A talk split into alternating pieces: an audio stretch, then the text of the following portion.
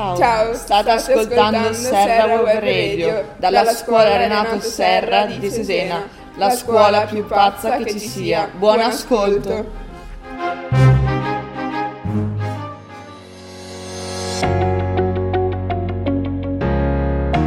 Ciao, sono Giovanni da Serra Web Radio, oggi vi parlerò degli errori di Carlo I.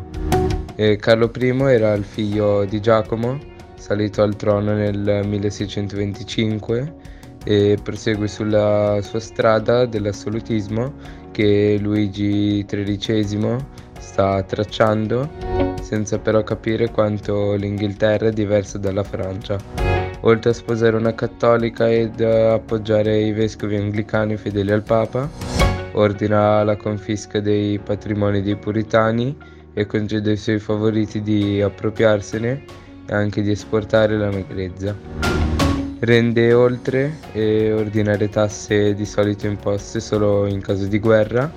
Quest'ultimo gesto disgusta il Parlamento, mentre la persecuzione antipuritana provoca la sollevazione della Scozia. Il re tenta di sciogliere il Parlamento, ma i suoi membri occupano l'aula per ben quattro anni, dando vita al cosiddetto lungo Parlamento e quando Carlo cerca di farli arrestare, il popolo di Londra prende le armi per difenderli e così scoppia la guerra civile. Ciao a tutti, Giovanni.